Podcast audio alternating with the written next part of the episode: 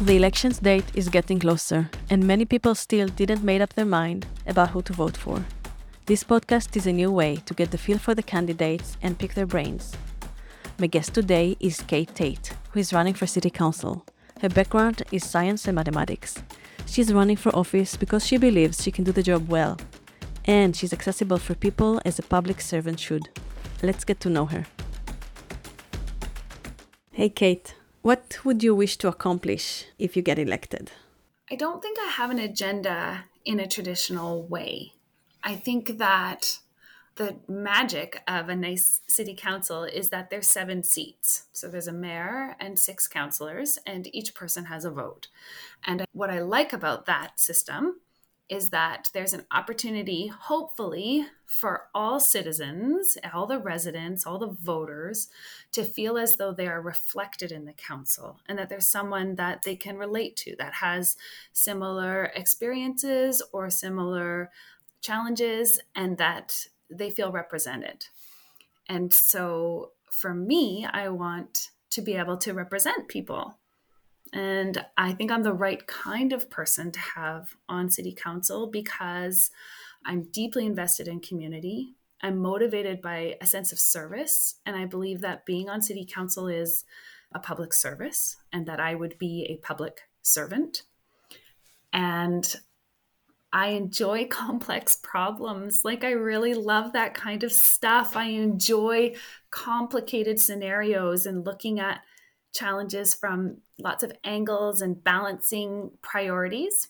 And so I think it's appropriate for someone like me to be on city council. And I'm willing to do the election component in order to do the job component. And they're not the same. The the campaigning and the I don't know, someone described it to me as like a side hustle. Like you kind of have to hustle to get elected so that you can do the job. And I think the job part I will really enjoy and be really good at. The campaign part is a bit more challenging, it's a different mindset. So you can do the hustle part, but you'll be really good in the actual job. What is your feeling from meeting people? When I meet people and they meet me and they think, "Oh, that that Kate Tait. She she represents me well, or she understands what I'm saying, or I trust her to be fair-minded in her approach. Then that's a great place to land. So when you're talking about representing the people, would would that apply to all people in Nelson, or would it apply to a specific group that you're more resonating with?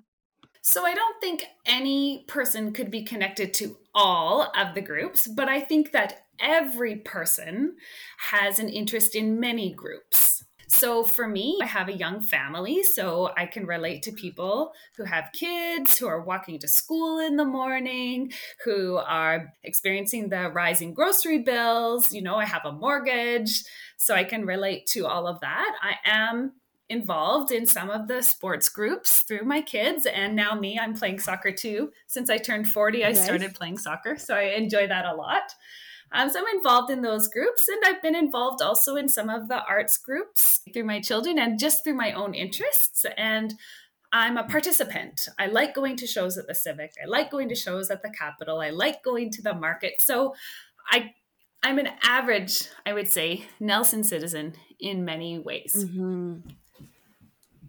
And you're also teaching at Selkirk College, right?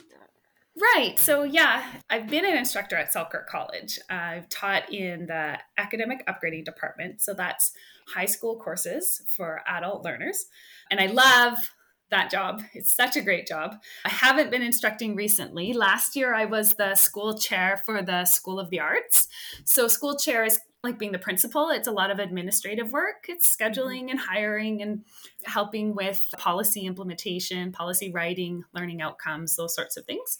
And so that was really interesting to me because my background is math and science. And so I got to move over to the School of the Arts, and that school is the container for the ceramics program, blacksmithing, textiles, digital arts, music, web development, digital fab. So that's really fabulous cultural pieces of Nelson and they the people that come to take those programs they want to be artists and they're creative minded and they're facing different challenges in the career because a lot of them will end up being small business owners or independent consultants and that's very different than any work that I've ever had. So it was really right a big learning experience for me and just like such vibrant vibrant young people students and the instructors there in those schools like the music instructors are just phenomenal masters. I, I, mean, most of the instructors at Selkirk College, it's shocking how incredibly masterful they hmm. are in their field of study. And if you speak to anybody who's instructing at Selkirk College, you'd be like, oh my goodness, I can't believe how much you know about your subject. You are incredible. And that's true. So I find that very inspiring. I love how you're so excited about what you do. So you see all kinds of people what people say that they need what are their concerns what do you hear from people so it's a small city and I have a lot of different varied interests and I meet a lot of different people. But it's interesting because I'll knock, I'll go down one block and I'm like, oh my gosh, I don't know anybody on this block. This is amazing. I've met all new people, but maybe a friend of a friend, right? So it's a small town, but not so small. I was not surprised, but it's interesting to me that a lot of people are concerned about climate change and that is on the forefront of their mind in terms of like how we move forward not only just as a small city but like individually and as a global community like it's really on people's minds they see the changing weather patterns they this year has been really challenging with bears in nelson as we all know and it's amazing that so many people are saying the same things. It's at the front of their mind. So I find that quite interesting because there's like a community will and motivation yeah. In one direction. Right. So that's quite interesting. It doesn't happen very often where a lot of people are all talking about the same thing. Yeah. And what is your take about climate change? What is your perspective about what the city needs to do and what's the problems we are facing? Well, municipally, we have limitations on what we can do. I think I'm I've read the Nelson Next plan. Okay, and good. I think that yeah, I think that gives a really it's huge, yeah.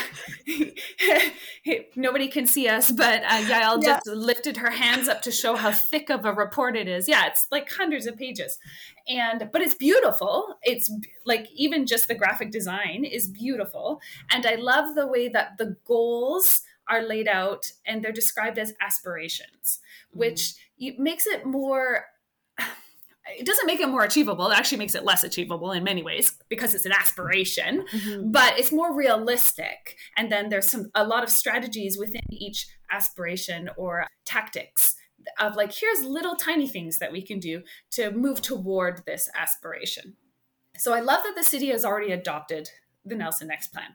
And the reason for that is once it's within policy, it's already adopted by the city. Now we can use that as a lens for decision making. So whenever something comes up at the table, you can say, okay, well, how does this play into our planning in terms of addressing some small aspiration to make change toward mitigating the challenges of climate change. Um, as a small municipality, there's only so much we can do, but we can model good behavior, we can model good policy, we can model good decision making for other municipalities and say, hey, like, look, we can we can do this. You know, um, we want to look at resilience in terms of our infrastructure. So if we're going to be facing weather events, let's say a big rainstorm, we want to ensure or plan for being able to mitigate a big rainstorm. So, do we have the drain pipes? Do we have the proper sewer system so that we can mitigate for damage? When you talk about resilience for a small community like this, we're looking at okay, we're going to be maybe encountering some wildfire events. And so, what does that look like? From a municipal standpoint, and how we can mitigate for that. So, it would mean collaboration and connection with regional partners and private landowners because the city boundary is the city boundary. We can't do anything beyond that, but we can model, collaborate, and just be positive and optimistic and innovative in our thinking. We have to be forward thinking, but it's it's tricky. It's not easy. These are complex issues. Please share this podcast on social media and messaging apps This election will influence how much taxes we pay and what they're used for. It will determine how we deal with the housing crisis, environmental emergencies, and support lower income families. The link is nelson2022.ca. Please share it now and come back for the rest of the conversation. So let's talk about complex issues. What do you like about that? I just finished my master's in mathematics, and it's called a master's in mathematics for teachers. So it's a course based master's, not a thesis based master's.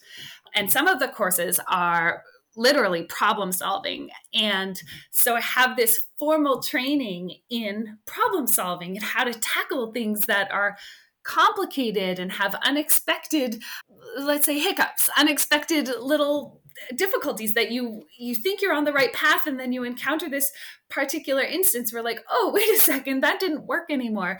Sorry stupid question but mathematics for me is numbers. Are you talking about the mm. philosophical part of the mathematics or the numbers well, sometimes they're numbers. Numbers are involved. If you're thinking of arithmetic, so arithmetic is a branch of mathematics where you do like adding and subtracting and multiplying and dividing, right? Okay. But another, say, branch of mathematics is geometry.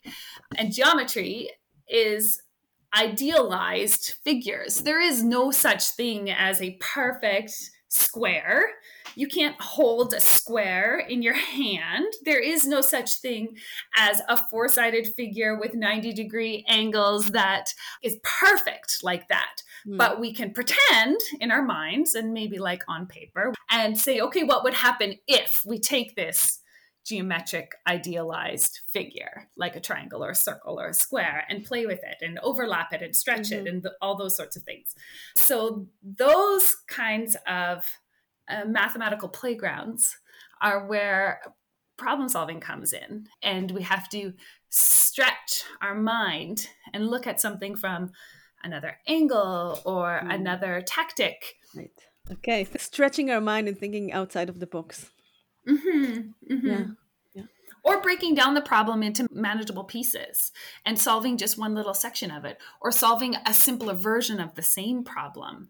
And that's what modeling is and that's what problem solving is. You you have like a toolbox of ways to untangle the problem or simplify the problem and then build in the more complexity to be like well you know we have to add this factor and that factor. And i find it fascinating. It's very satisfying for me and it's connected somehow to bias right because bias is when you kind of stuck on one idea this is what I, I believe to be and you have to kind of challenge your beliefs Yes, that's an interesting way of thinking of it. So you're mathematical too, Yael, because you care very much about untangling bias and seeing why people are coming from it from a certain angle and not able maybe to see from the other angle or from the other side of the argument or maybe halfway in between the two arguments. So, yes, it is because often a mathematician will approach a problem with a particular bias. They're like, well, I'm going to solve it with this theory. And then another mathematician will come into the room and say, oh, did you consider using this theory? And then the whole thing blows up and everyone's very excited.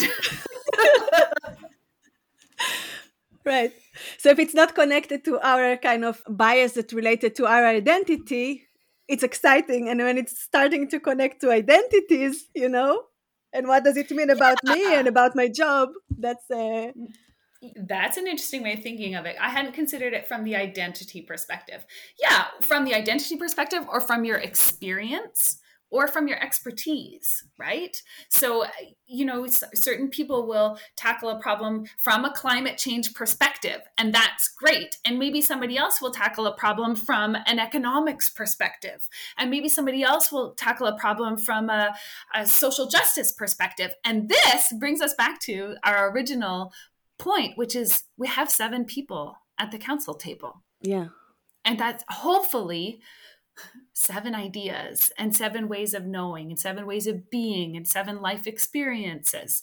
And we want the people of Nelson to feel reflected at that table and to feel that their voice can be heard. Yeah. And we're not ever going to please all the people with each decision that we make. That's not possible.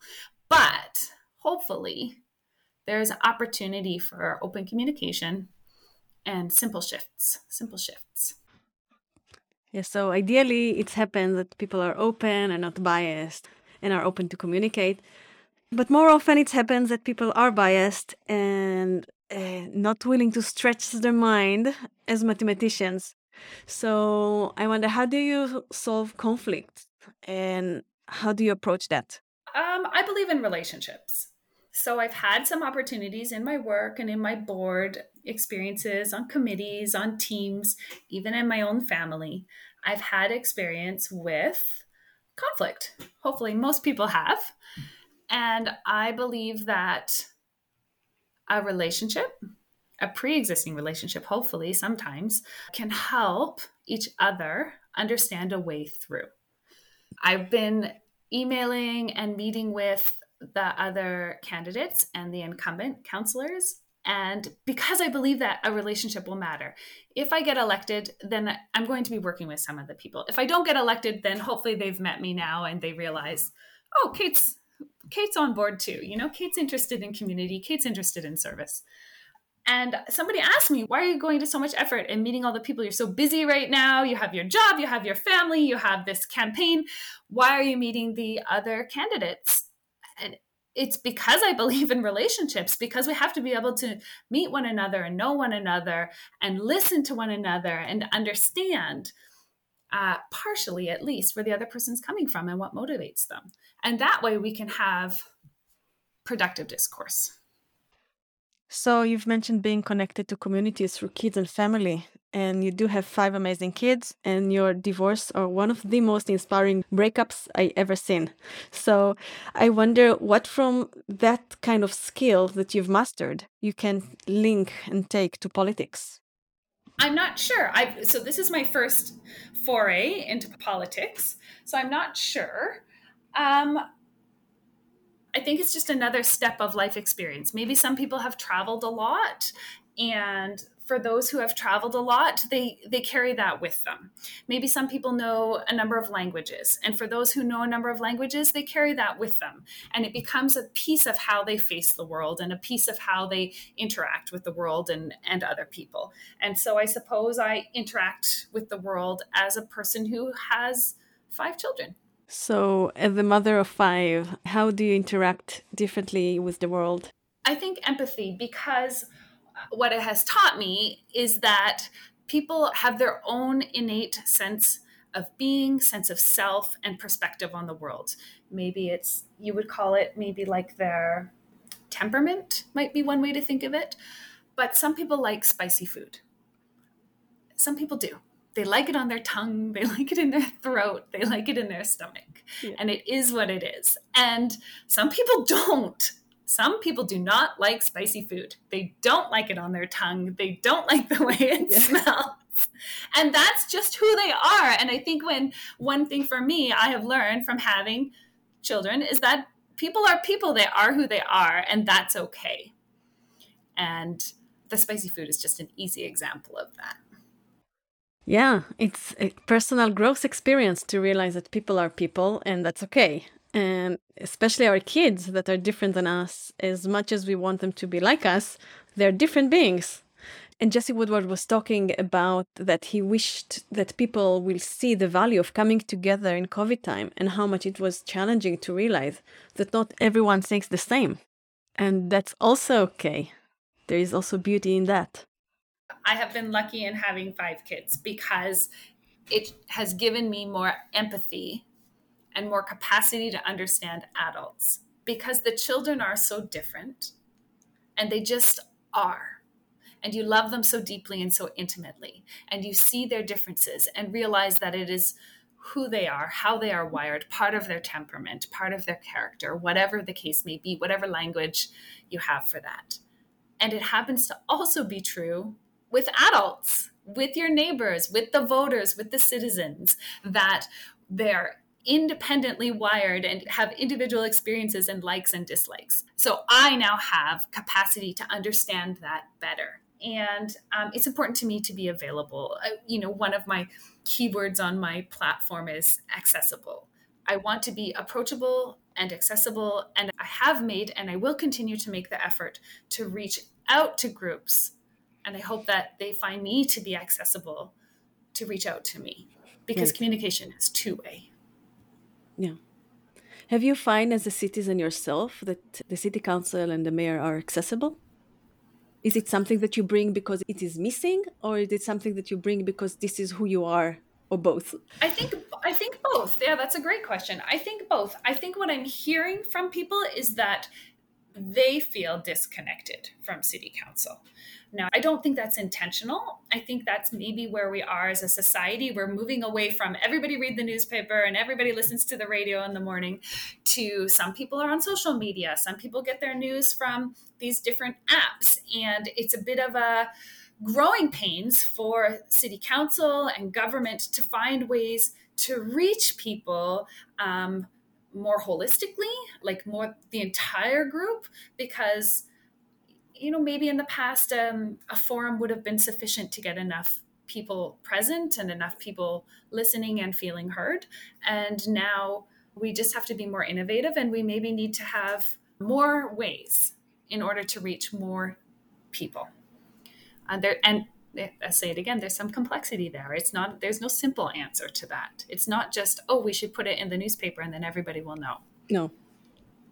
no. It doesn't work like that. Hence, we have, you know, Yael's podcast and we have Instagram and we have the newspaper and we have Kootenay Co-op Radio and we have these forums coming up for the candidates. Mm. And so I think that overall, the community is trying to access the candidates in this case. And I think the candidates are generally trying to access the community. And it's just growing pains of learning how to do that now in our really differently connected world than we were 50 years ago.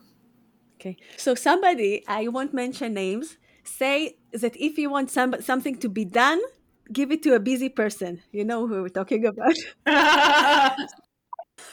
yes. Yes.